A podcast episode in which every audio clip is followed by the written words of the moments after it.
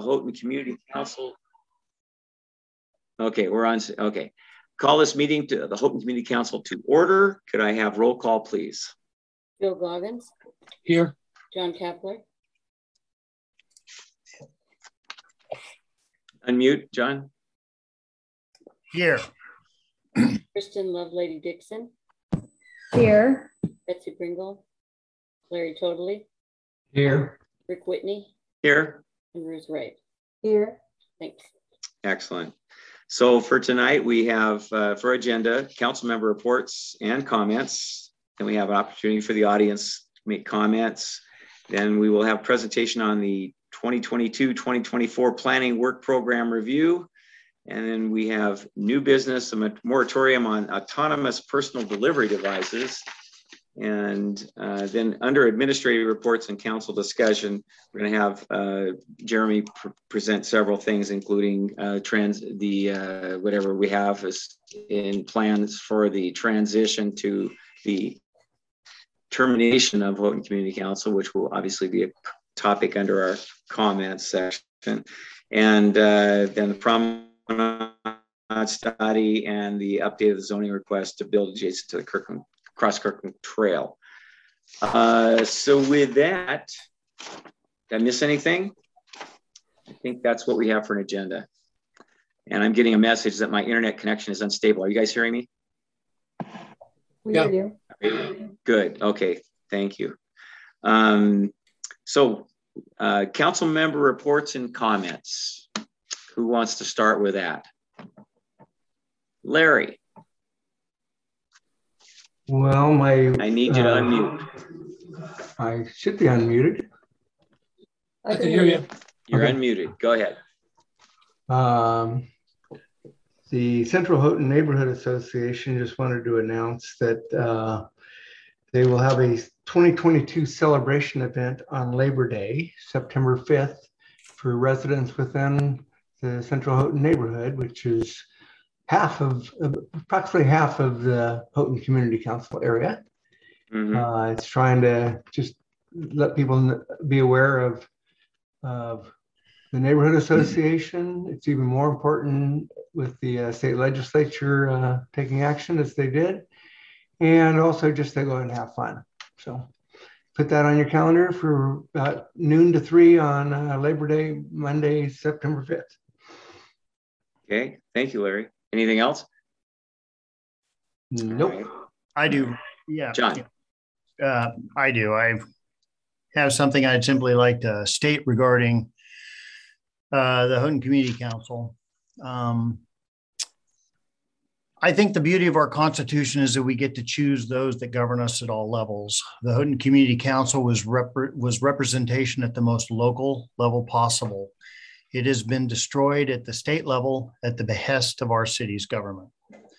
Whether or not you believe in the Houghton Community Council, whether or not you believe in local representation, know that the acts by the city of Kirkland and others, through their gross misrepresentation of facts, has gotten the state to legislatively dissolve a duly elected body and eliminated some 10,000 voices, 10,000 votes that have participated in the election process.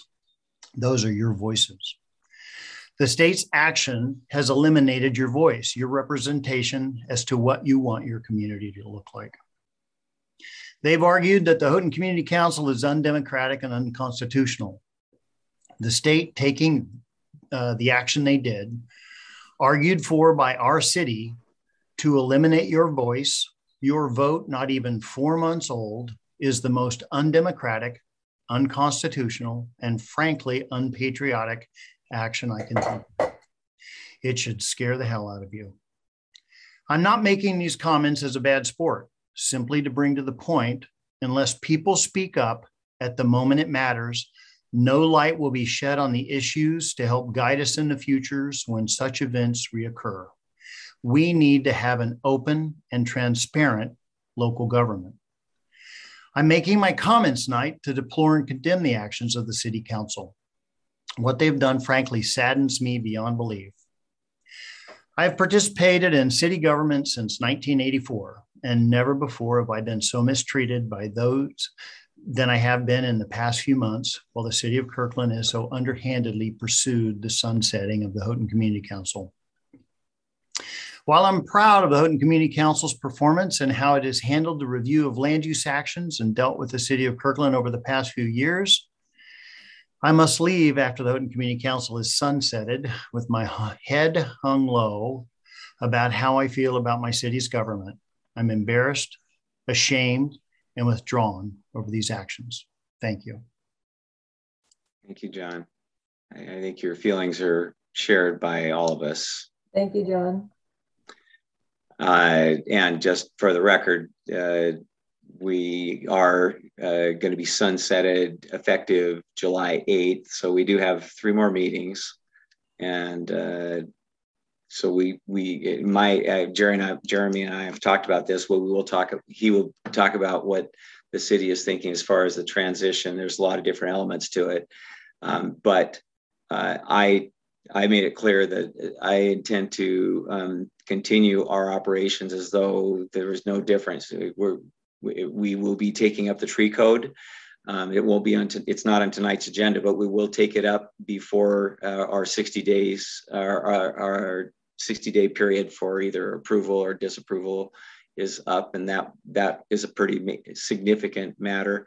And if we end up vetoing it, so be it. And the city will have to deal with it. But we, we have until until July 8th, we have a responsibility to continue uh, operating just as though there was no change in how we uh, exist, and that's that's that's the way I intend to do it. And uh, although there was representations made or suggestions made in in the campaign against us that we would take vindictive action and irresponsible actions, I I know this council and the people on it well enough. No, that's certainly not they know better than that. They just said that to to try to again, as John said, mislead the uh, the voting process. So, um, but enough of that. Uh, anybody else have any other comments?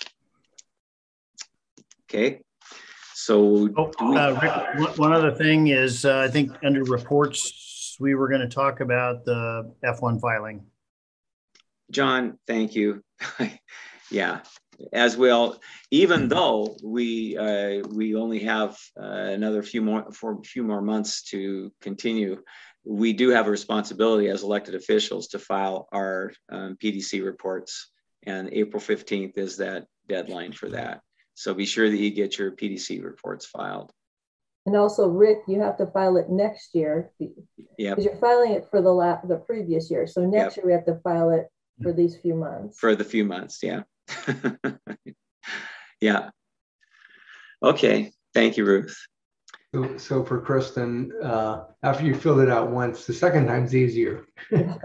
yeah. yeah. Welcome, yeah. Kristen. Oh, next year will be way easier. okay. Um, so I guess we can move on to our 2022-2024 planning work schedule, uh, work program review. Jeremy, what do you have to tell us? Um, I was, Rick, I think we might have missed items from the audience. oh, I apologize. Yeah, I guess we do have items from the audience. My bad. It, do we have any members of the audience who, who do care to speak? I see two folks in the audience. Um, if you want to speak, um, use the raise hand feature and Rick will acknowledge you.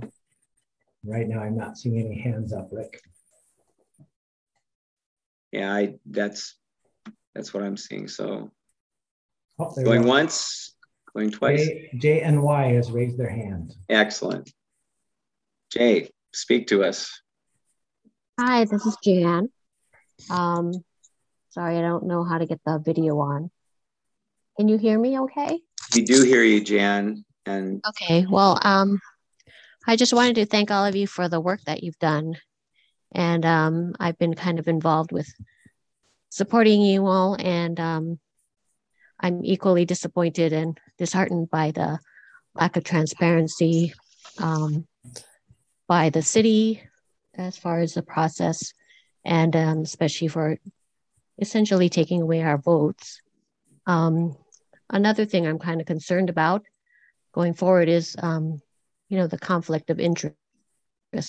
Uh, I thought that was kind of one of the key issues as well um, with Penny Sweet um, not recusing herself when there were certain uh, decisions that may have been made. I don't know, but um, just I'm kind of wanting to look into that a bit as well.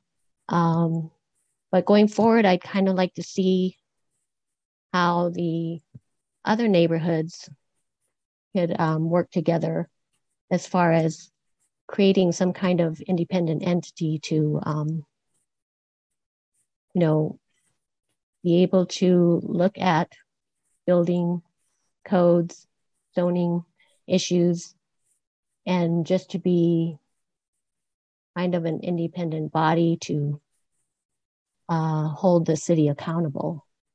I kind of think that that's um, a key issue that has to be addressed. And I think that, you know, I just don't want this whole process to have just gone away and then we're they're just operating as they would. So that's kind of my concern. Um, I didn't have anything written or planned to say, so I'm just kind of speaking off the cuff, but um, those are my concerns. And thanks for all your work over these past long years. Thank you. Thank you, Jan.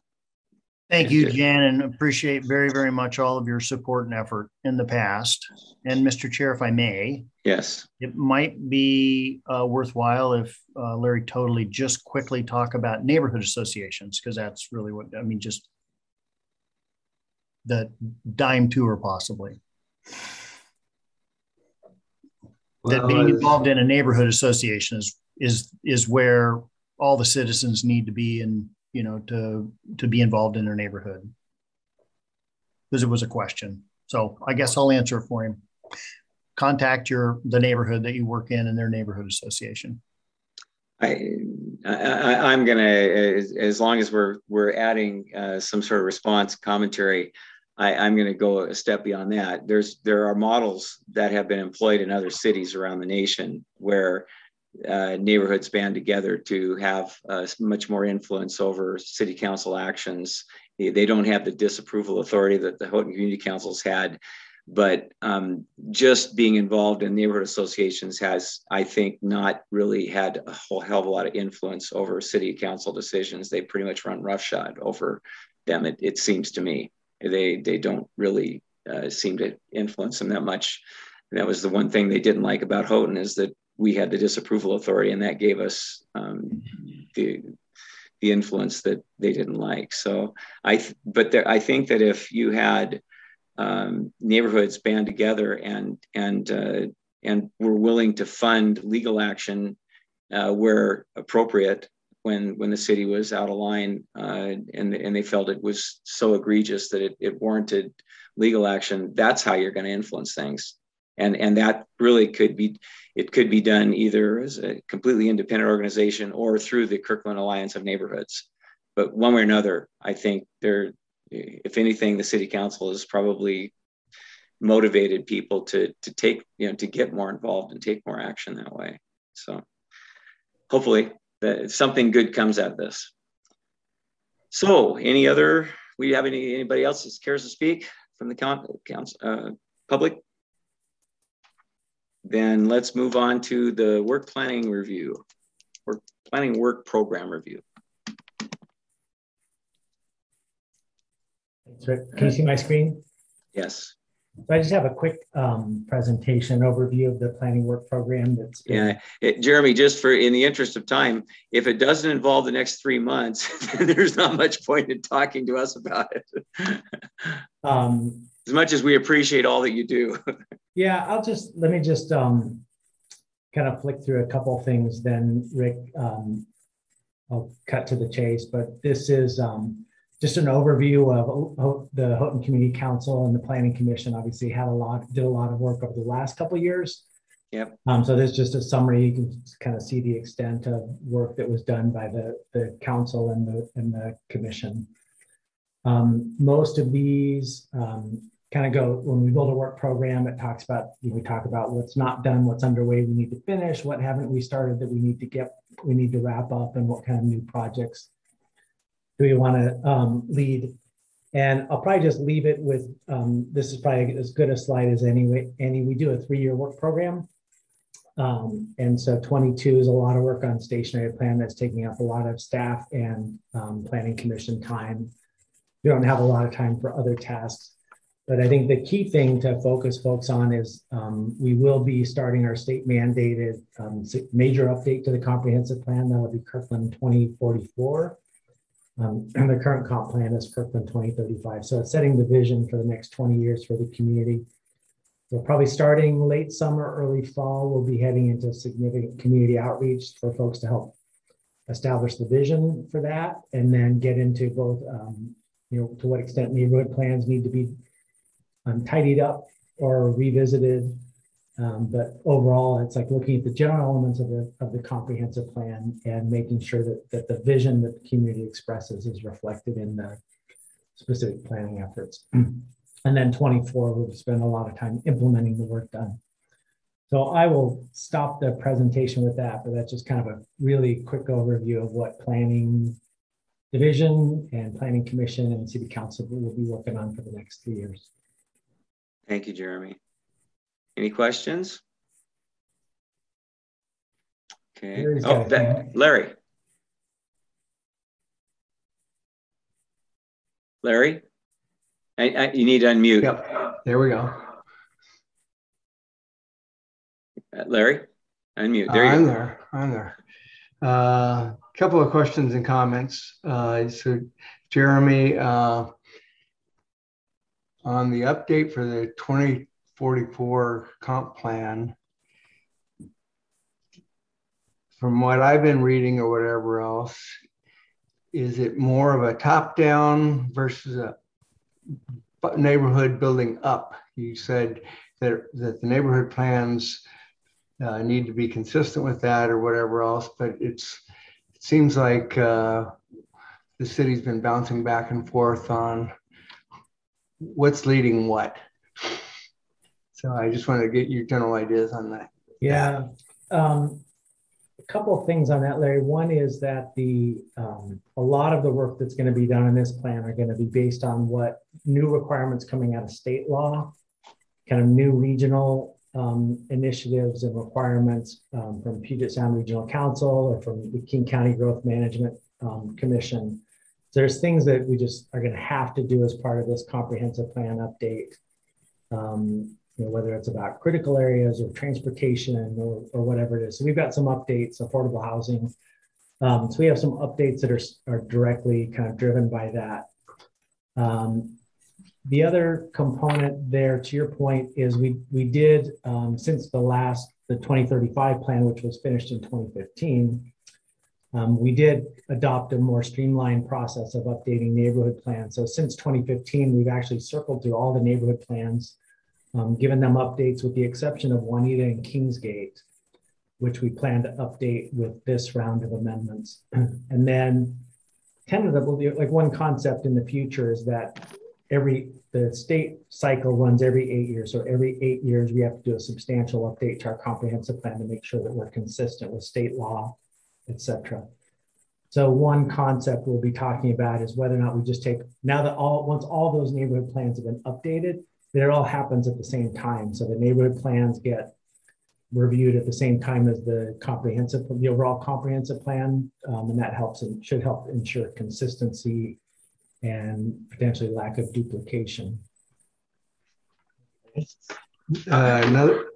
we can't wait. I have to ask, how are you going to update all the neighborhood plans at one time? And I mean, it takes quite a bit of time and effort by staff to facilitate. Yeah. Well, the theory, uh, Rick, is that we just don't, if we, because some of them have gotten quite old. I think Everest that we just finished this past year was probably one of the oldest neighborhood plans in the city. So I think once they get to be 15, 20 years old, they really need a significant update. But if they're getting updated every eight years, then they're, they're just, they shouldn't need that level of overhaul um, if they're being updated consistently. Okay. John? John, you're, you're muted. My apologies. Uh, Jeremy, I have a question regarding the, the neighborhood plans with regarding um, there there is a growing effort by the state to sort of take control over land use decisions in communities. Uh, this legislative session it did not get enough traction, but I I see the trend changing for that. Um, how have you thought about how you're going to deal with that aspect of it when when we get into the neighborhood planning of what citizens within a neighborhood want their community to look and feel like when it's almost beyond their control? I mean, what, have you guys chatted about that at all? Um, not, I mean, indirectly as we see those bills move forward or whether or not they pass, but you know, examples of that you recall from last year were the, were the parking standards. So where the state mandated different parking standards based on proximity to transit. So I think we're, we have traditionally been in a more reactive mode to that, that, you know, if the state law is mandating us to do something, then we'll run it through the process and we'll talk about what, what choices we actually have and what choices we just have to um, adopt what kind of levels of influence we can have on it. So it's, it, I think, John, the, the short answer is it's going to be case by case, depending on what the level of legislation is. And and then just to follow up on that really quickly, how how would that, from a legislative action standpoint, from a process, um, you know, how does that move forward and get incorporated into the comprehensive plan and with specifically with regarding just the neighborhood part of it? Um, it depends. I mean, something like the parking standard that I mentioned doesn't require any changes to the comprehensive plan, right? It's just a zoning, it's a zoning code amendment, a zoning text amendment. If the state had something that was mandated, that required mandatory changes to a comprehensive plan, then usually there's enough time, there's time before the effective date for the city to implement it. So we would have to go through and update the comprehensive plan, whether or not, you know, if it's something, if it was something that was pervasive enough that it influences all neighborhoods. Obviously, you're not going to go through and do um, 13, 14 neighborhood plan one by one process. It probably would be lumped into a citywide amendment.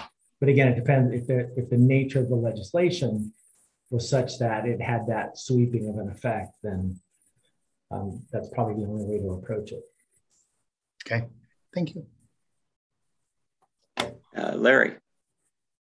Well, Jeremy, one other thing that I'd really like to see happen sooner than later, as far as the whether it's comp plan or neighborhood plans, whatever else, is kind of this uh, housing typology matrix or some sort of a booklet out there to help educate the community what it means to be a cottage or a duplex or a triplex or other things and what rules and regulations apply to each one of them out there. I think there's a lot of angst over that uh, in there, and it's really hard.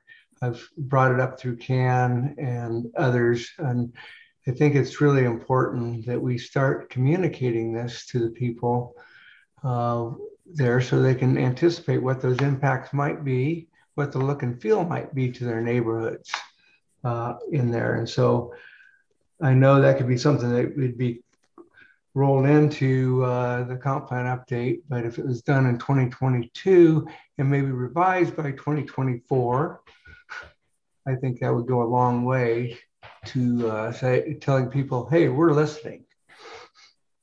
Uh, my last comment was really more on on your packet here on number three, on page three, say code publishing, coordinate upkeep of electronic and paper versions uh, I've been told now for, and this body took action on uh, the Northwest University Master Plan in November or December of 2019, and it's still not codified uh, out there. And so it's really kind of disconcerting uh, to not fully understand how the language that came out of the Houghton Community Council, as well as the hearing examiner, actually was interpreted as it moves forward.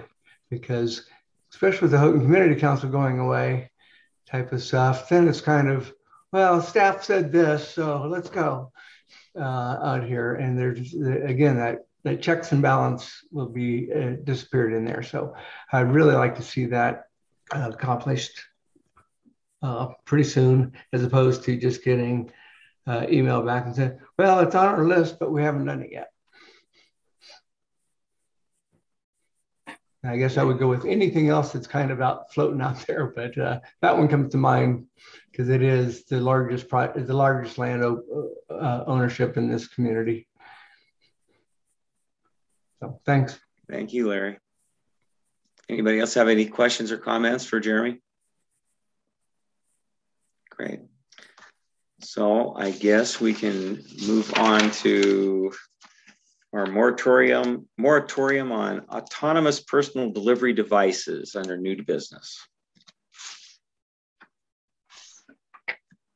Point of information before we move on, um, we had asked about um, a couple of comments. I don't know if they're under special presentations about the promenade study, which yes, and the uh, uh, building on the trail. The question with yes. those under special presentations. They, are under administrative reports and council discussion along with La Quinta. Yeah. Okay. Thank you. Yeah. Okay, Jeremy.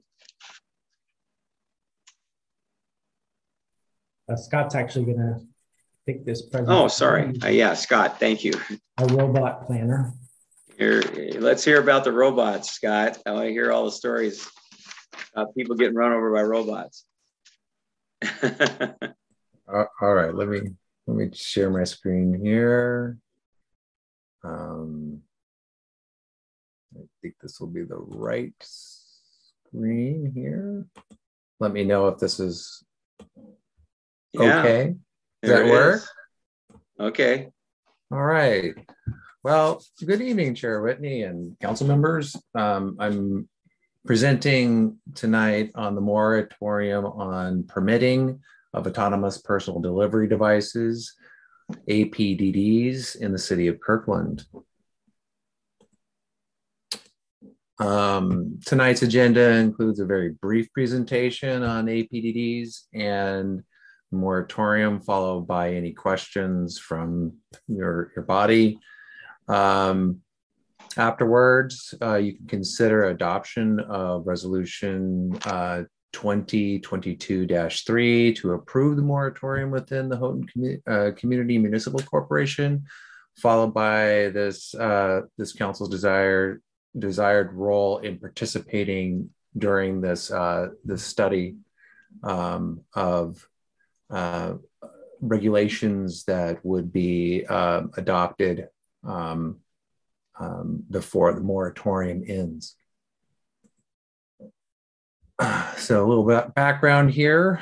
In 2019, Washington State Legislature passed House Bill uh, 1325, enacted as uh, Chapter 4275 of the RCW, identifying the minimum operation parameters for APDDs which included operations in accordance with all ordinances, resolutions, rules, and regulations established by the jurisdiction governing the rights of way uh, within which the personal delivery devices, APDDs, operate. In late 2021, Kirkland received four applications to deploy APDDs uh, in the city's rights of way, uh, including their dispenser locations to deliver goods uh, to residents within city of Kirkland. Staff reviewed the applications and raised many questions um, and several areas of concern and identified that the city lacked the codes necessary to adequately review and condition the, this use. so the moratorium adopted by City Council um, in February um, um, allows staff to study and address the concerns over the technology. This includes its safety, privacy, the, the possible effects of its proliferation and market saturation, uh, what are the public benefits, and uh, other, you know, what are other cities doing to in to regulate this technology? Um, this this slide outlines the the study schedule for staff during the moratorium, beginning beginning with study sessions with Houghton Community Council, Planning Commission, and Transportation Commission in April, followed by a City Council briefing and public joint hearing with both Planning Commission and Houghton Community Council if you choose to participate in the public hearing in May, followed by final adoption of the, of the regulations in June. Um, and of course, during this time, there'll be, you know, ample public outreach. We're planning on having a, um, you know, web page, you know, various, uh, from my understanding, when I've been talking to our communications um, uh, um, director, uh, they were mentioning that, you know, we could follow an outline similar to the, um, the type of public web page that we're doing for uh, the, the police body cameras. So something very similar to that kind of soliciting input put from the public um, during this period of time as well. Just want to put, point that out. That is pretty much it for my presentation and I'm going to take some questions before you go on to discussion.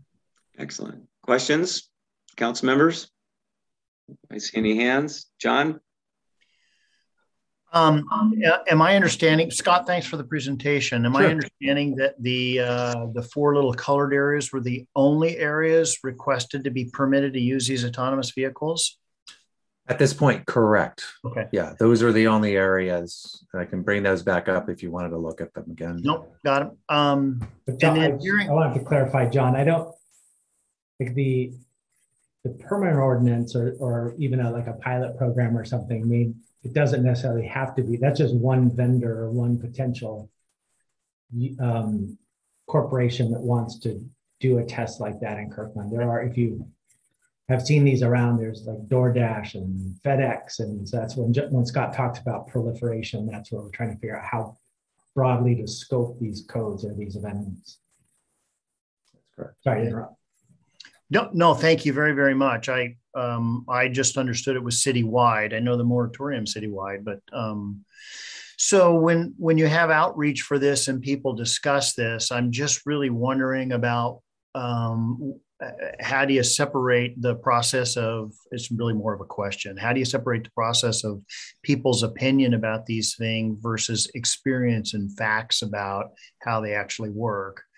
Um, you know, there's a lot of nervousness and interpretation about uh, how, how these things might get hit by cars. I know the city council talked about that, but how how is how does all that actually get filtered through from a permitting standpoint? Well, I would imagine that what we'll be looking at in the very beginning is a relatively conservative kind of approach to the technology without stifling the the use of the technology in the city of Kirkland, at least in in in the manner in which it's been presented so far. It'll cover probably the you know it has to cover it citywide, so we'll have to identify you know areas that we we anticipate that this would be deployed uh, potentially. Um, we're key cons- the our key, key concerns are about public safety as it relates to Oh, yeah. you know their use along the rights of way how even you know from point of how they get dispersed its circulation and, and the circulation patterns and how they actually truly do maneuver within the public realm um, as it relates to probably you know the, the most vulnerable populations that we have Oh, which yeah. would be the way we'd probably approach that Okay. All right. Thanks. Other council questions? I, I, I, Scott, so far, uh, what do you know about the operation of these APDDs in other cities? Is there much of a track record in other cities? Not much of a track record. We have um, seen a few examples of how this is being regulated um, in in some places like San Francisco they are just being allowed uh, under a testing basis and not as a true operational basis. So this is just to allow them in certain areas to be tested in the city. Um, other locations um, are you know isolated to campuses on universities which is a very controlled environment it has nothing to do with uh, how do these operate within a uh, urban context a city context and then some places where where they have been regulated in in, in other jurisdictions there's a mixture of like of opinions where some jurisdictions are saying there's no problems and other other jurisdictions saying well we kind of regret regret just kind of like allowing these to kind of roam our our city streets. So there's not real clear you know direction we, we yeah. feel that what we're going to end up adopting initially is going to probably have to be amended further you know so we'll probably again probably take a very conservative approach then then you know as as they are being used in the city, we will continue to analyze whether or not we want to extend you know these you know regulations or adjust the regulations to allow for them to be operated more widely in our city okay so we have two uh, questions that we need to uh, discuss one is approving the moratorium on issuing the permits. And the second is uh, whether we want to be involved in the process, which does fit into our timeline. Uh, so I uh, personally would would support our involvement. I would see no reason not to be a participant in that process.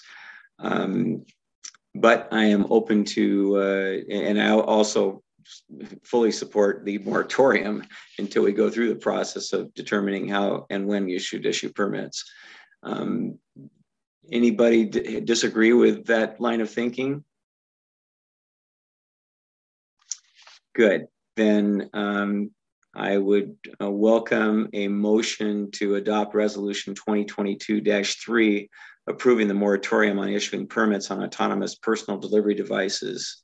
Um, so moved. So moved by Larry. Is there a second? A second. It's seconded by Kristen. Okay. Moved and seconded. Is there any further discussion? Discussion, discussion. All in favor say aye. Aye. aye. Opposed? Excellent. So we've approved that resolution. And is there any disagreement with uh, moving forward with our involvement in the process for uh, developing uh, regulations? Okay, then Scott, you're going to be stuck with us for a couple more months anyway. So and we'll we'll look forward to working with you and and trying to be a positive influence in the process. Thank you very much. Thanks, Scott. Thank you. Okay, Jeremy, administrative reports, and then we got council discussion related to that.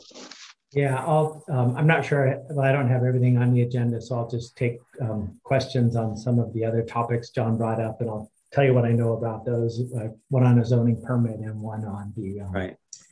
promenade study. But let me first get to the next agenda item. I explained to Rick, I feel like I'm kind of walking on pins and needles with some of this, but Rick and I talked at length on Friday about like what does it actually look like to sunset the, the Houghton Municipal Corporation in terms of from a regulatory standpoint and Rick kind of expressed uh, what his concerns are about how the community council might wind down and what that looks like in terms of the regulations that are in effect. So I just wanted to tee up that conversation with some of our initial thinking.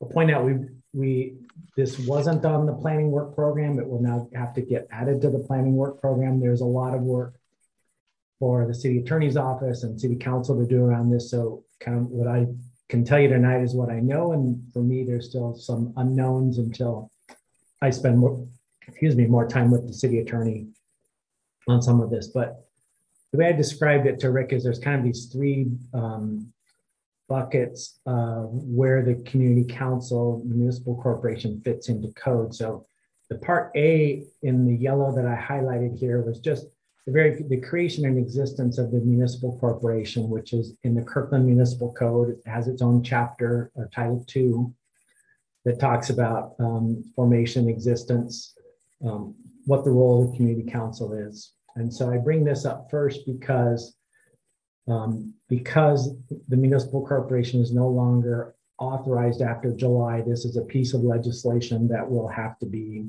repealed in the, in the municipal code. Um, then from there, we have two parts of the zoning code in these other two boxes, right? So the blue box shows like just the pr process parts of the Houghton Community Council. So as you know, um, whether on certain legislative matters or certain um, land use matters, the community council has two things. One is hearing authority and one is the is disapproval jurisdiction.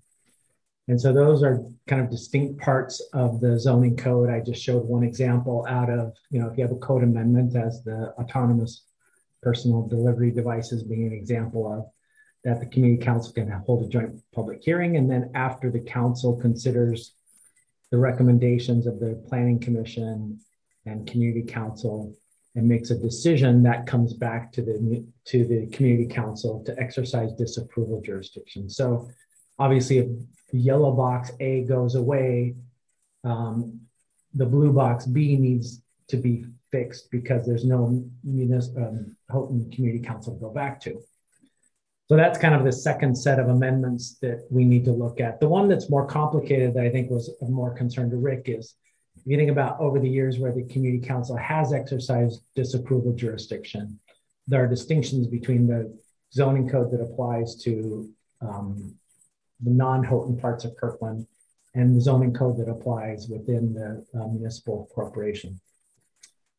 so whether that's you know, garage regulations or floor area ratio or school heights or cottage and carriage re regulations. So there's a, a list of those. I, will just make up a number, say there's 20 different distinctions um, scattered throughout the zoning code. So I think the last bit of the puzzle is what becomes of those, right? And I don't have a I don't have a really clear answer on that. If obviously if the first two pieces um, fall into place, there's no longer a Houghton Municipal Corporation or Houghton Community Council what does that mean for these? Um, do, do they just evaporate, which I am not sure that they do, or does it does the city council need to kind of review each of those as a group or as individual elements of the zoning code and decide um, how to dispose, um, what the disposition of those are. So that is about everything I know at this point. We will be talking more. I think we've um, tentatively scheduled a spot in the um, May with city council to kind of review all of this. Um, Adam and I will be working, we have a meeting set up with city attorney next week to go through all this in more detail. But just sharing what I know at this point and can take any questions to the extent I know the answer to them or um, if you have any thoughts or feedback you'd like to pass on, I can share that as well. Before um, I open it up to questions, Jeremy, one uh, point of expl ex uh, explanation I'd like is um, I think when you and I spoke, you said that um, when you're making uh, changes to some of these elements of the zoning code and the um, regulations that ordinances that uh, involving our land use decisions, these are not things that can just be changed without a process that in many cases is going to require public hearings. Is that is that not correct? That's my that's my understanding. Again, I don't know the, it's, um, one of the things we talked about, it's interesting how all, some of these are worded, or it's, it's contingent on the existence of a, of the Houghton Municipal Corporation. So the code might say, you know, this is not in effect within the Houghton Municipal Corporation. So right. my planner brain interprets that as well. If that's if that, you'd have to actually amend the zoning code, which has a process that you're talking about, Rick, um, with the Planning Commission to to make those decisions to change that. Um, some, somebody could make the case like, oh, they, they just evaporate with the municipal corporation. Now, again, to my planner brain, that's not how it works, but not being an attorney, I just want to make, make clear that I talked to my attorney or our attorney before we, um, before I offer a final opinion on that. And I'll keep you posted on that, obviously. Okay. Questions, member, council members? John? Um, yeah, the due process is uh, big on my radar list. The second is a definition from the standpoint of um, not effective within the Houghton Community Municipal Corporation. So when something is effective within a municipal corporation, does that mean it's effective within an identified area of that what was formerly the municipal corporation or is it within the organization itself? And not being an attorney i don't know this but it seems to me that's the first thing that should be answered and would determine whether things just vaporize or not vaporize. Obviously our counselor is going to vaporize into non-existence. Um, and then um, I know Toby Nixon from the City Council, you know, said that the the process was most important to start with, um, and determination, you know, of, of what happens next would be after defining the process. I really hope we can get that determined before, you know, the next couple of meetings, so we can get a report back. I think I think that's important. Uh, Um, next meeting, I think we need yeah, I, I, I, I, I hope so. And I, I hope that you and the city attorney and the management group can, you know, certainly define that for us. Um, but I, uh, I'd like you to maybe report back on, is there such a thing as the Houghton Community Municipal Corporation as an entity and as a boundary? And are they the same and or the different or, or different things? Because everything we do is within a boundary. So No, I think it's a, those are excellent questions, John. That's, those are the very questions that we're at, we're asking to, um, and whether even that needs an, needs an amendment. Right. If it is the geography connect, should that be clarified in code before July? Um, so great questions. Don't have all the answers, but I- again, I will, I will keep you posted. And then um, um, just a quick follow up to that are the few things that we have um, had public processes over. I'm thinking, in particular, most recently, the university. Uh, the update to their master plan is does that mean that the update is null and void and they need to re go through an update again?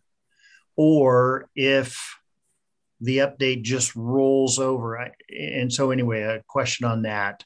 I don't know if anybody has any other follow up questions specifically about the university, but those are the two things I was thinking. Yeah, on that one, I think it's like there- there's a, um, and I think this is part of the distinction Larry was raising earlier. There was a, there's a quasi judicial land use decision that was made by the hearing examiner, approved by the city council and upheld by the Houghton Community Council.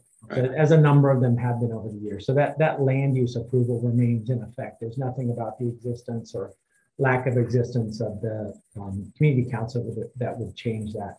And you even go back to Carillon, right? Like, Right. The first ones I was aware of, that land use decision for Carillon will live in perpetuity. Um, Yeah. the legislative bit, to, to Larry's point, is that's, you know, to the extent that the legislation needs to change to reflect something, that's a different, that's that last bucket that I talked about. Yeah, per- personally, I think uh, on that as well as whether it's zoning codes for uh, the Met Market site and other types of stuff.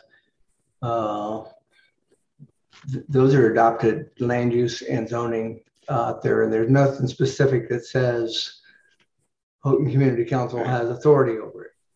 It's here's the zoning code. Yeah. So I think that those are a little bit more straightforward. I think it's more of the the the things where of square footage or FARs and stuff Yeah. like that that Jeremy was talking about that uh, are a little bit more nebulous. Well, aren't those kind of the same thing in that they were uh, reviewed and enacted by the city council and then vetoed by our council? So if, It's specifically in the code, in zoning code parts that actually lay out. It, this does not apply except within, uh, does not apply within these boundaries. Yeah. okay, right. No. Anxious to get the report. Yes. Any other questions?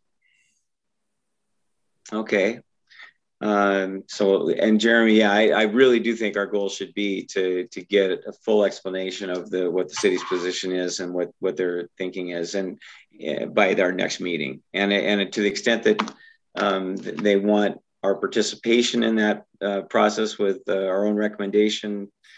I, I'd, I'd, like to maybe put that on our agenda for the next meeting that you, you give us a report on what the city's thinking is, and then um, we would we would uh, make our own recommendations based upon the information you provided. Yeah, the, the only qualifier on that is I think we'll be spending a lot of staff time before then trying to sort out kind of what the what the law says on issues like this and then yeah. sorting out options for the city council to consider. So if that doesn't happen until May, um, there may be a little bit of a disconnect. Um, so by the April 25th Houghton Community Council meeting, I'll have kind of what we know be able to share what we know, um, but may not know everything until we get direction from city council, which I, again, I think it's slated for May 3rd. Well, and, and and maybe I don't think it would be inappropriate for you to give us what you know and what you're going to be, yep. what your options are for the city council, and we can weigh in on that with our own recommendations. Yep, we'll keep. So, I'll, thank you. I'll def- we can put it on the agenda and just yeah. keep you posted as you go. All right. So you're going to give us some information on the promenade study? Um, promenade study, I think the, I'm not sure if this concern was just from a letter you received from a um, community member, but I think some of the confusion on that, you recall, I think it's, it's been a couple years, early pandemic when the city started considering looking at better ways to move bikes, pads, um, other non-motorized um, options along Lake Street South and Lake Washington Boulevard. So the Public Works Department kind of started that process, talking to City Council about what a study would look like. And I think the reason you heard from a constituent is that nothing's happened or she hasn't heard anything. And the reason I checked with Public Works in response to John's question, I don't think anything really has happened since then. The original scope was that study was going to be done end of 21, and that would get that would get it to a point just kind of with technical evaluation, where City Council could provide direction. Yeah, let's move forward with something, or let's not. That whole thing has been pushed off till end of 22 um, to just kind of do the study, the utilization, the the street sections and dimensions. And then that, once that technical study is done, end of 22, if council wants to proceed with something, I think probably 23 before we um, have a robust um, discussion about whether or not things should change there. Does does this? Do you think the study is including eliminating street parking along the boulevard? I think it's looking at the memo I got. Um, I just uh, Public Works sent me a copy of the memo that went to council when they authorized um, staff to conduct the study. And the point they raised there is that, is that um, the boulevard's famous um, nationally. We've had people bring tours here that it apparently used to be a four lane highway that went on a road diet. It's a real word.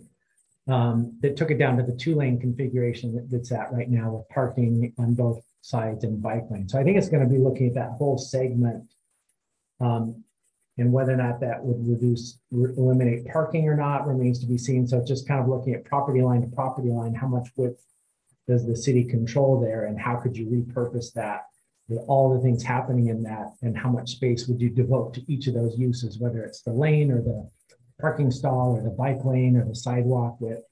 So I, I would guess at this point that everything, that whole street segment section is on the table for what's the best use of that property. Okay.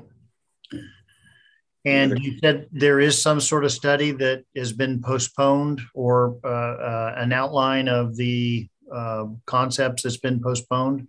Correct. Okay. It, I'm, I'm just trying to reply back to, I try and reply to everybody, and I just want to make sure that I'm replying with the right information. Yeah. And the Public Works Director did respond to um, uh, Karen Levinson had sent if it's the same comment that we received, I checked with Public Works. Okay. They did send the information along, so Okay, thank, thank you very much. you bet. Thanks, Jeremy. And what about the, the zoning uh, request to build adjacent to the cross Kirkland corridor? Yeah, John had a question about that. We received a uh, request for a zoning permit to build um, a community amenity building uh, at the Caroline Heights Apartment Project. Uh, It's been, it's kind of been on the hopper for a while now. My understanding, I talked to the planner who's working on that today. That's, uh, it's on hold. It's back in the applicant's court. We have an incomplete application, so it's not ready for public hearings yet. Um, it is a process to be, so another example that if it, if the community council is still in existence at the time of the public hearing, it would be a joint public hearing with the, with the hearing examiner. Yeah. Um, but the planner wasn't sure at this point whether or not she will receive the, the complete application materials or when she would receive the complete application materials to move that forward. So a little bit up in the air at this point. Any other questions? Great. And then uh, La Quinta, can you tell us what you know about the process underway for La Quinta? Um, everything I know about La Quinta is what I know from the city's webpage. So I guess I would direct um, everybody to um, visit the webpage. There is a, a list serve on there, so you can sign up for newsletters. So anytime the webpage is updated, that will get updated. The um, I'd recommend y'all do that. There is, uh, I think you all heard that the county proceeded with the purchase of the hotel, so it is now in county ownership. Uh, the city council following, or since your last meeting, the city council did adopt a resolution with kind of their expectations of the county and ownership and a term sheet, which is also posted on the webpage of kind of the expectations and what the relationship looks like moving forward, what the city's involvement is with selecting the operator and coming up with standards for operational facility. So that's all there. I can't list everything there, but it's all posted. And then the last thing I did check with the um, city manager's office uh, after we spoke, Rick. I think the city sounds like the city council is working on a um, town hall. It will happen in the next month or two to talk in more detail with the community about La Quinta. And that just about exhausts my knowledge. Okay. Questions? Anybody have, John? Uh, I don't really have any questions. I'll yield to questions, but I do have some stuff for discussion.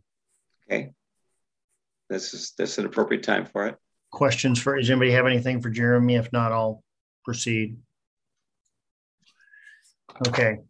Uh, I wanted to talk about the La Quinta Inn a little bit. As everyone knows, in the last meeting, I uh, made some comments about uh, the process and directions to the city council. Um, but let me let me just rifle through this. So we all know that the state essentially has legislation that has preempted any um, uh, local jurisdiction from blocking or preventing this sort of specific use, purchasing a hotel and using it as um, a shelter or rehabilitation housing or the whatever term that they use or anyone else wants to use to it. Um, but the process has established several other um, uh, uses like this in the greater Seattle area. I can tell you through personal observation in, in reviewing these other buildings, they don't seem to be um, quite kept up to the level of private enterprise. That does, that's one area of concern that I have. Um, the larger area of concern that I have is that the, King County, through their ordinance, and I hope I have this right, 19366, has established some regulations as to the process that they'll go through for selecting, studying, involving the community prior to purchase of a facility for these types of uses. Um, that has not happened. In fact, it's worse than that, that the county has requested that the city council keep this uh, information private. Uh, and city council agreed. That's even more disturbing. Um, so today, what I want to do is, as the Houghton Community Council, we have the right, really the obligation to make recommendations to the City Council.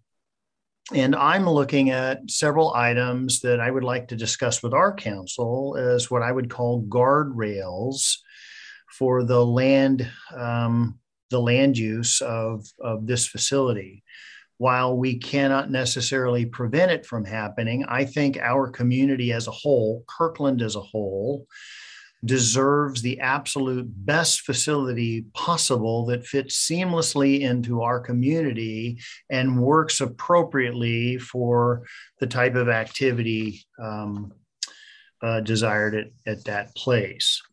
And so, some of the things that I uh, have thought about um, are really about matching expectations for King County's using using the property. So, uh, in the event that the use does not happen appropriately, we have some sort of measure, very objective measure to look at and to say, okay, that didn't work. How do we rectify it?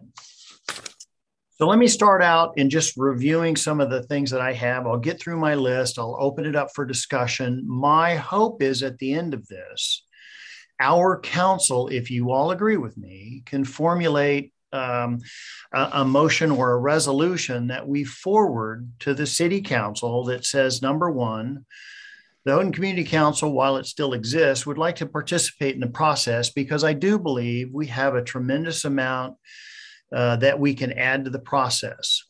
Um, and some of the items that I'd like to start with are um, the, bear with me here. Um, they need to be things like, and I have notes from today sort of scattered all over, so please be patient with me. Um, Number one, I, I think that uh, some sort of guidelines need to be set up for the management company that's selected that they really have experience in, in managing such a facility. Number two, that some sort of requirement that 24 hour staffing be there with regard to administration staff, health staff, security staff. Um, I don't necessarily think it's a bad idea that curfew hours be established. Um, I think that uh, things that, and, and really all of this is getting around to, I believe our obligation as citizens is really to protect the most vulnerable of our citizens, and that's our children. And this, this location is right next to many schools. And so this is really all about protecting the kids and, and the type of things that they're very impressionable. Children are impressionable. And um, so we need to, um, uh, I think, uh, because of the proximity to schools, things that we should look at are illegal drug activity. We should not allow that. Um, we should not allow participants in this facility who have active warrants for their arrest. I don't think we should allow sex offenders. I don't think we should allow people who have uh, records of abuse with children or use of violence or violation of um, firearm ordinances in gun free zones next to schools. I think we need to focus on these sorts of activities um, and uh, possibly even recommend things like a, um, um, a separate um, a separate bus um, zone. Now, some people might say that, gosh, John, this is pretty extreme because we're trying to help these people coordinate back into society. And I agree with that. People need assistance and we need to provide assistance. Um, but this is for people with habitual homeless issues. There's a reason they have habitual homeless, homelessness. Uh, when King County talked to us, they talked to, about, um, gee, normal people have drug issues in their normal homes. Yes, but they're not habitually homeless. We're trying to help these people get back into society and having rules established for that is important. Um, I think we need to talk about um, what happens uh, if if in in looking in driving around and looking at these other facilities, um, what happens if they they don't match our expectations for fitting into the community? I, I think we should maybe recommend that the county sets up an escrow account of a dollar amount that should they not perform on something the city has the uh, opportunity to take the money in escrow and to do those things themselves. This is no different than developers having to post a bond to simply do street work um, so it's that sort of thing, and it could be for things like erecting a fencing around the property if if in based on things like increased drug activity from police reports, increased crime in neighborhood because of police reports, increased trash in the neighborhood through simple visual observation. It could be for hiring private security guards or for off duty police. It could be to help in the eviction process and relocation for people who don't follow the the uh, regulations or the rules of the facility. I mean, and these are all really objective measures that we need to establish. Um, uh, I think a separate uh, uh monitoring company should be in charge of reviewing this, not the county. Again, this is no different than when a developer submits for a building application and they have a peer review on geotechnical reports. It's no different. Um, and again, um, things like uh, increased EMT calls, police calls, uh, you know, uh, drug busts in the neighborhood, police crime reports, those sorts of things. And especially should there be increased um, drug activity around the, the schools. So those are some of the things that I would like our council uh, to discuss and stick in a list. And I would like it to be a little bit more specific than we than than we should have community outreach on this. So I would like to uh, bring that, you know, open that up to everybody for discussion in terms of your all's thoughts. Okay, well, let's go around the horn. John or Bill. Yeah, I agree, John, with everything you said. In fact, I would also um, request that a, a um, advisory, a shelter advisory council be formed that we made up of um, school staff of the schools that are neighboring to the shelter, uh, parents of school kids, business owners, neighbors that live in the area, and any other affected parties. And that this advisory um, group, this council, um, meets regularly with the um, operators of the facility as well as the city council and representatives from the King County Council. Okay. Kristen. Uh, I second what what you're both saying. I think the idea of an advisory council is a great idea to keep the community involved as well as to provide the community with uh, a forum for recommendation and optimization uh, to make the program better. If they see the program working, right? We can observe things that we don't like. We can also observe things that are um. And we could ideally provide a forum for amplifying what we see that's positive. So I love that idea, idea, idea Bill. Um, I would also state uh, and this might have been in your list, John, already, but I would also state that um, as part of this process, uh, the city should document, or we should have a document created for um, violations of conduct or number of violations. So if, for instance, we are seeing incidents or the uh, advisory council is seeing X amount of incidents. What is the process for walking back or transitioning out of right. this, this potential facility? I'd like to see that part. Which is what we want, right? We want people to transition out of this and get back yeah. into the. Yeah, absolutely. I like that. Sorry, keep going. Uh, that was it. Okay. Larry, is your hand up? Larry. You need to unmute. Unmute, it can Larry. Be, it can be up. Okay. Uh, I'm going, if I can, I'll share my screen because I think this will help guide the discussion. It's the, it's the city's uh, conceptual term sheet uh, for King County Permanent Supportive Housing Project at the La Quinta site. Let's see if this works.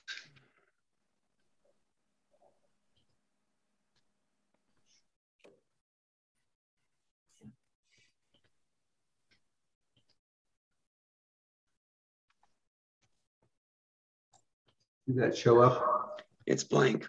Okay, let's try again. Well, it reads you've started sharing, but apparently not completed. So it's trying. Okay.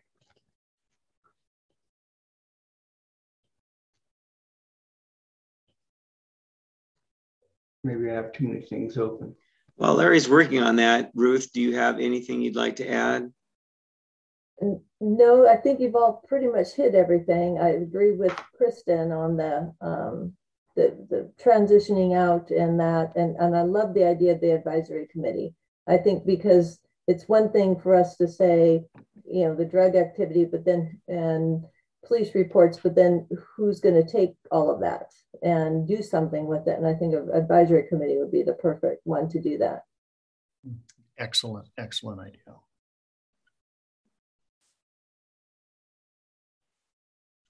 It's still thinking, Larry. Larry, I can grab that and pull it up if that's. Yeah, Jeremy, would you please? Yeah, so Larry, can you unshare? Larry, unshare. Oh, did you go away, Larry? Did he freeze? He might have frozen. Uh oh. He's, he is frozen. Yeah. I'll send him a text real quick. Taylor, do you have the technology to unshare this screen so I can share? There we go. Okay. Larry's dropped.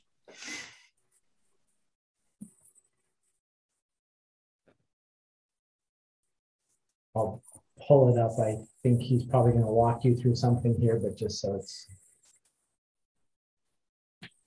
up when he gets back.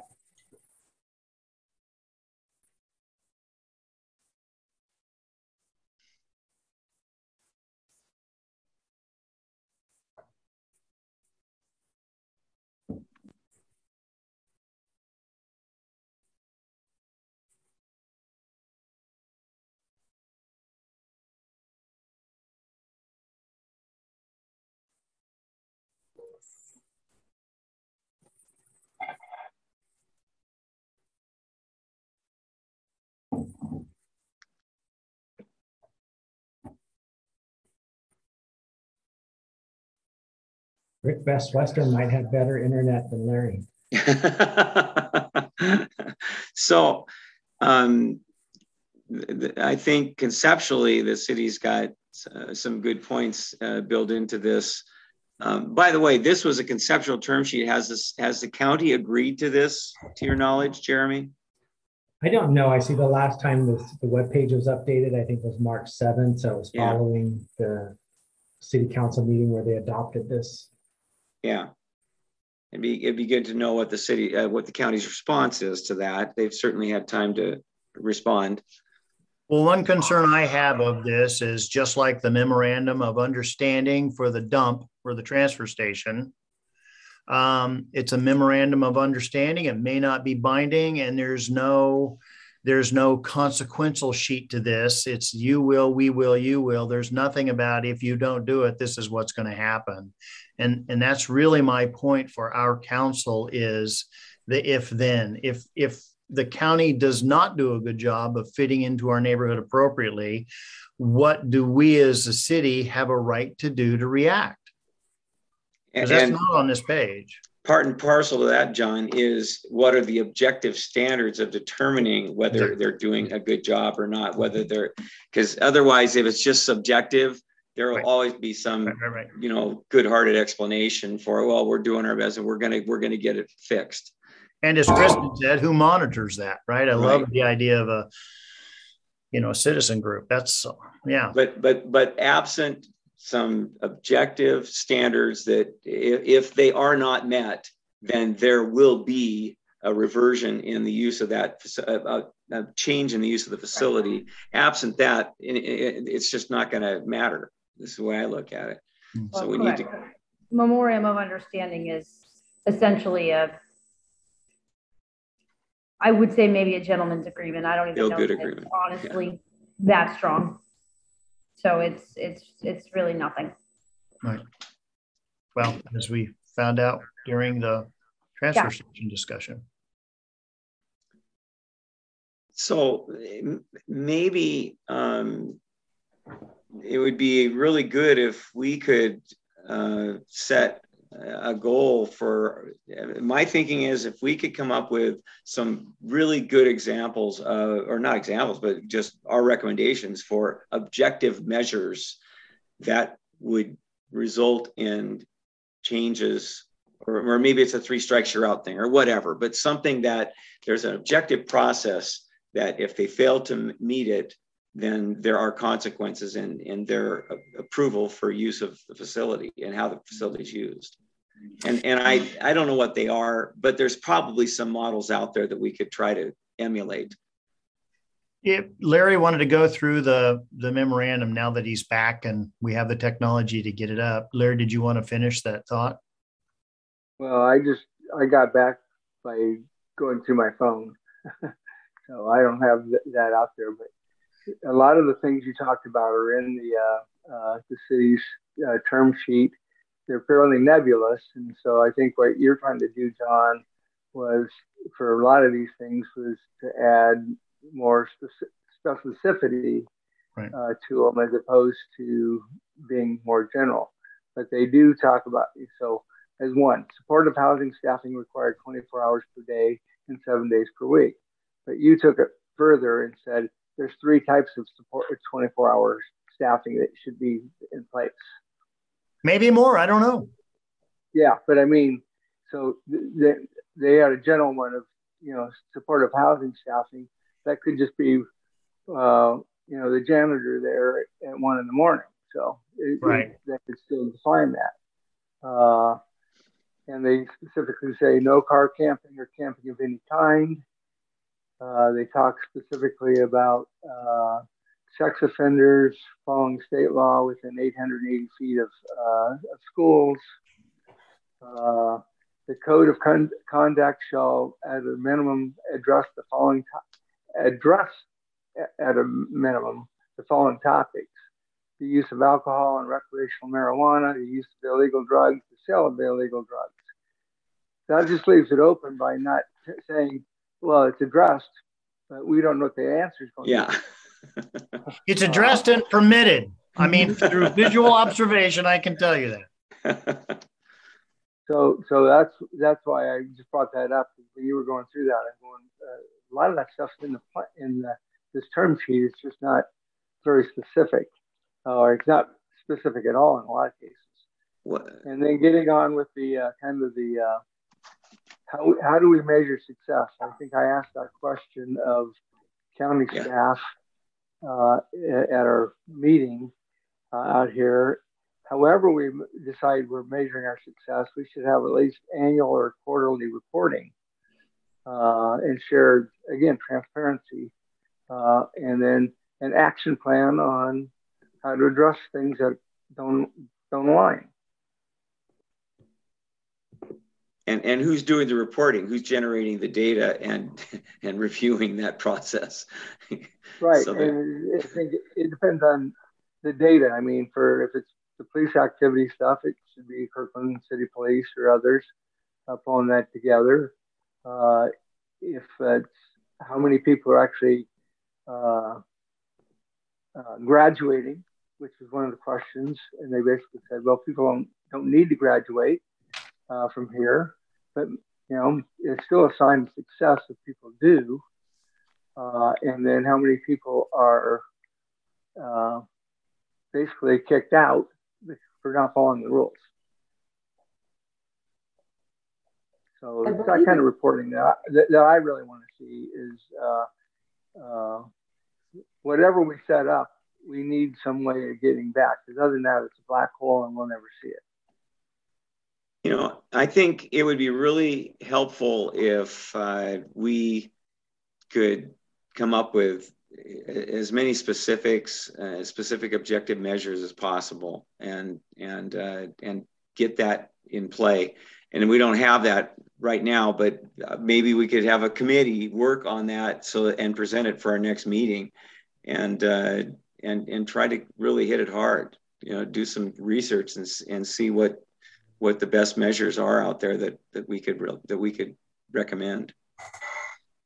Point of clarification, Rick, you yeah. said the next meeting, and Jeremy, you said the city was trying to have some outreach in the next couple of months. Is that going to happen in the next four weeks? Do you know? I don't know for sure. Because I sure would like to have our information before beforehand. I'd I like to get ahead of this. I would too. I mean, I don't, I don't want this to be the last act of the Houghton Community Council and have it be a disaster. Agreed. I want this to be. Well, I, I, I for one would be comfortable uh, if we, as we've done in the past, setting up a committee uh, and giving them uh, the uh, the power to kind of put a draft together and forward it on to the city before that public process. Yeah, let's. But the way I would propose it, Larry, is that uh, give that committee authority if there's going to be a this town meeting that the that is Jeremy referred to. If that's going to happen before our next meeting, then then that committee would be empowered to make the recommendation prior to the the town meeting. If if the town meeting is going to occur after our meeting, I'd like to have the full council have an opportunity to participate in that recommendation review and and um, and and then come up with our final recommendation from that. Does that make sense, John? Is it possible that we, you know, have an emergency meeting? We could. If, if, if well, I mean, does everyone want to participate in the point mm-hmm. that they think we should have an emergency meeting, or if uh, you know, we set up the separate council, make the recommendations. But I think a committee structure, John, is going to be way more effective. You know, I think if we can find three people who are that, that have the strongest passion for this topic, and and have charged them with the responsibility to act on it as quickly as possible, you know, within the next couple weeks, see what they can they can put together, and then um, if if there's going to be a town uh, meeting before we have our meeting, then we could consider, as soon as Jeremy, Jeremy, as soon as you find out when the town meeting is scheduled, let us know. And then maybe at that time, we'd make a decision to schedule a, an emergency meeting if, if need be. Um, but I'd still, still like to see the committee acting anyway, in, in, in as though we're going to be able to take it up as a, as a council before the next town, before this town meeting. It doesn't need to be an emergency meeting. It's just a, if it's off cycle, it's just a special meeting as long as we special, yeah, yeah, posted and yeah. So who, the other uh, the other thing I just want to make sure is that uh, we engage Betsy. Yeah. But Betsy isn't here, so I don't want to. I, I, don't want to exclude her, but on the other hand, I don't want to volunteer her for something that she doesn't have the time or the interest or the passion to participate in. I just mean to make sure we communicate with her that we're doing this, and yeah. if she has ideas, here's the committee she can provide information to. Yeah, it would it would strictly be a providing information because to the extent that she starts interacting, well, then that, that constitutes a meeting outside of, you know, it violates the Open Meetings Act. So, but there's nothing that any of us could at least submit information that could be um, put to use by the committee members. So, who would, who has a strong passion to be involved in this committee? I would like to. Okay, Ruth. Kristen, I want to ask you if this is something that you would like to be involved in because uh, I love I love the idea about um, the neighborhood group and you've really not gotten to do very much on our council. So I thought I would ask. My first and last. Um, I, I certainly have a passion. I am not sure if my time, time availability will match my passion. So um, I'm willing to do it. I'd love to do it. Um, yeah, I'll do it. Well, do- are you doing it out of a sense of uh, pressure or because you No. really feel like you can manage it? I'm not trying to talk you out of it, but No, I I don't want you to feel like you feel like if you don't do it, you're letting us down. I know. I'm just, I'm looking at my, my calendar. Please be I would like. I would like to be able to do it. I'd like to be able to, to be part of it.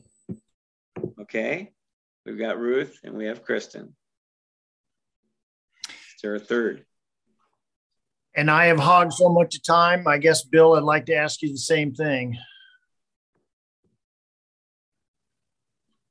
I'm going to be really having very little bandwidth over the next couple of weeks. I have to sit in for my manager and I'm going to be very busy. So uh, next two weeks are not good for me. Okay. Um, and then Larry, I don't want to preclude you or Betsy. I don't, I, obviously I'm the one bringing this up. I have a sincere, sincere, deep interest in making sure that this fits in our community appropriately. Um, so I I don't know if Larry, you want to jump up or you're so good at this stuff, or we should ask Betsy before we move forward. Well, I don't want to necessarily step up. I've got other things uh, uh, that I'm trying to uh, move forward with, especially on the neighborhood association Yeah. uh, and things that all need to happen in the next uh, month or so. Okay. John, do you have the time to be part of this?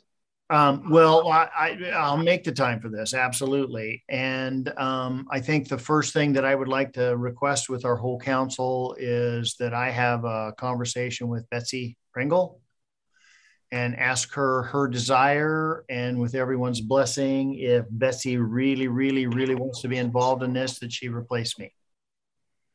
Anybody disagree with that? I don't know, John, you've got it all. You've given us such a great outline to begin with. She could replace me. Um, I just think you're really valuable to this committee. Well, I, I appreciate that. I just, I seem to be the one that um, bloviates most often. No, that's that- that- That's not how we look at it. that's not that's not the way we appear. It- it- Okay. Um, before we move, so I, I think that's settled. Then before we move off of this, then I would like to move and I might need a little help crafting this, that we at least have a resolution that we alert the Kirkland City Council as to our intentions and to our actions over the next four weeks. Um, I do not want to sideline or uh, surprise them in any way. I do also want to let them know this is not to um, try and undercut them in any way, but this is a community organization that does have the responsibility by its charter to advise the city council, and this is something that can can potentially extremely negatively impact our community if not done properly. And so we want our eyeballs on it. And I think we should alert the city council and send them formal notice that we're doing this. I really do. I don't want to surprise them. That's just not fair to them. I, I agree with You. Go ahead, Larry. I agree with that. Uh, I would use uh, community can is such a, a, a word of what does it mean and how big is it. I think we really need to say if this isn't done right, this is going to look as an issue for all of the city of Kirkland. Uh, Oh, it's not just- absolutely. It's our so gateway. I, I think, yeah, I think we just want to make sure that uh, it's recognized to them. We're not just here trying to to save the very south tip of Kirkland. Okay, somebody want to put that in the form of a motion with a resolution? Uh, I would like to move that the Houghton Community Council, uh, through resolution,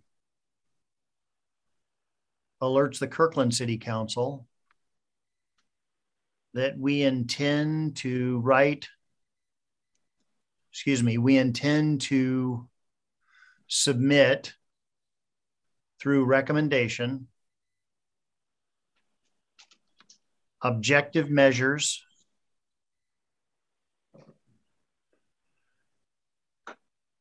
for the conditional use of the La, La, La Quinta Inn for, and Jeremy, help me with the right terminology for this shelter. It's a permanent, uh, permanent supportive housing.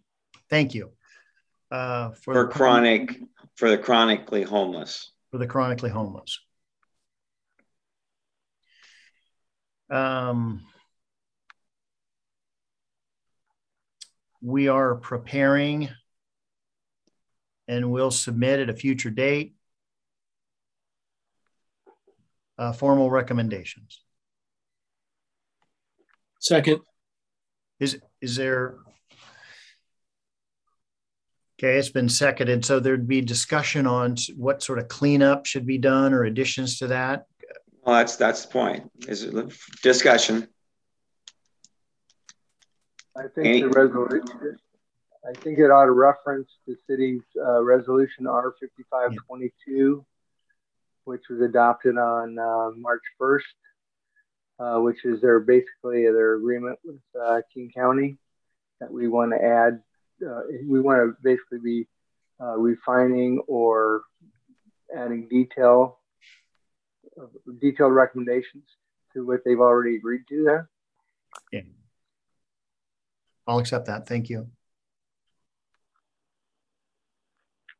Any other input? Larry, can you restate it with your? Okay, I think it would be uh, the Houghton Community Council intends to provide. We're going to worded with your addition. A, a, a, future resolution. Is, is that what we're doing? Because this is a resolution here, but are we making another resolution, or are we just going to submit? Uh, we, we would have to. Yeah, we'd have to. It should be in the form of resolution. Actually, Jeremy, you're our advisor. Is that correct? I I think you might get tripped up on adopting a resolution and sending it to Rick and have him sign it, I think you could make a motion that Rick could probably put in the form of an email. Either Rick or John could put in the form of the email, and it would just be the chair and vice chair of the community council um, summing up the intent of the community council. I don't, I don't know, I don't think it has to be in the form of a resolution unless you want it to be so. well, I'm thinking of uh, permanent uh, permanent for the record you know because we're gonna we're gonna be vaporized here pretty soon jeremy and that's fine i mean there's nothing that said you can't have a resolution so as long as we can all agree on the words of the resolution um, I, I, I would like to say that jerry uh, or pardon me john i i i fully concur with everything you're, you're trying to do but i do think that for the record, the resolution will be what we come up with. Okay. And, and rather than a resolution that we're going to give him a resolution, that just seems redundant. And I don't think it's, uh, I, I, think it's uh, excessive. I, I think we can communicate to them exactly the way Jeremy said, an email from you and I stating that we, this is, we have agreed that this is what we're going to do. And we want to just make you aware of it so that you weren't surprised by the process and uh, you can expect it. And, it, and our intent is strictly to be constructive.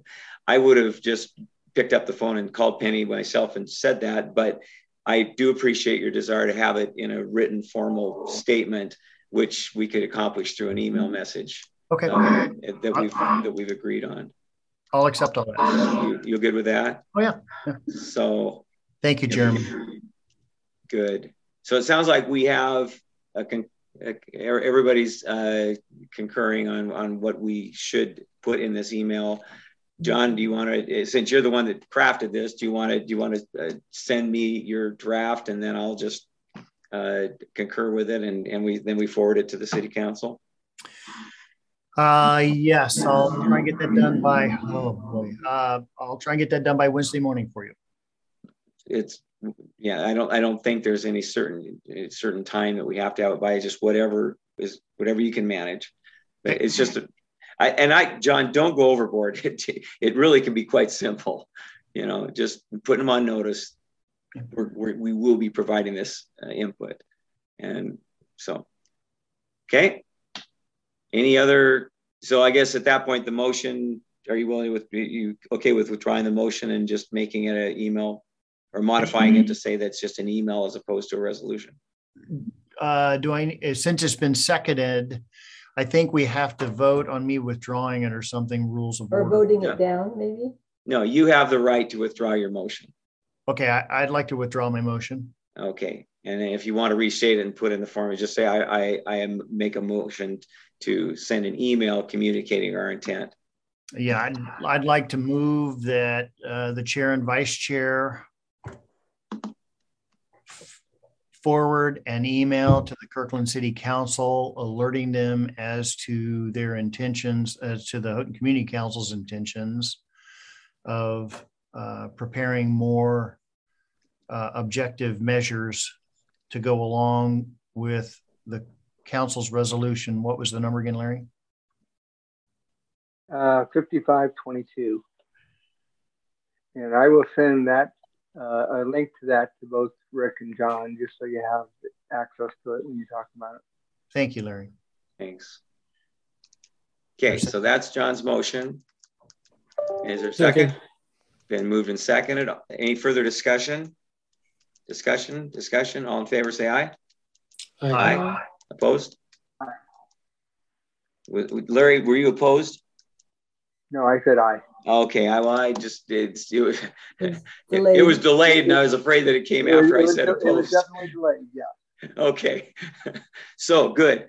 Um, any other administrative reports, council discussions? The, the one thing that I would uh, add in is that um, at some point in time, and I don't, we don't need to do it tonight, but before we, before our June meeting, and, and the timing is up to you guys, I want to have some sort of a formal um, farewell uh, message to the city and the city council. And uh, I, I don't, how we put it together, what we say needs to be a collaborative thing between all of us, but I don't Rick, think. can it just be a, can it just be a hand gesture? that would be inappropriate, Bill, but um, I, I appreciate your, your, your sentiment. Um, at any rate, I'm only bringing it out. I don't think that there's any need to uh, to deal with it tonight, other than I want it to be on your minds, and I do think that in the next meeting or two we should put something together on that. John, I, I like that. And additionally, I'd like to suggest that maybe we put a letter to uh, the constituents uh, within our purview to thank everybody for over the years um, that, you know, we've tried to do everything we can to look after our community and we've appreciated serving them. So, yeah. okay, that can be at another meeting, not tonight. I think with that, I think we're going to adjourn this meeting. Thank you all. Thank you. Have a Thank you. wonderful Good night. evening. Good night, all. Bye. Good night.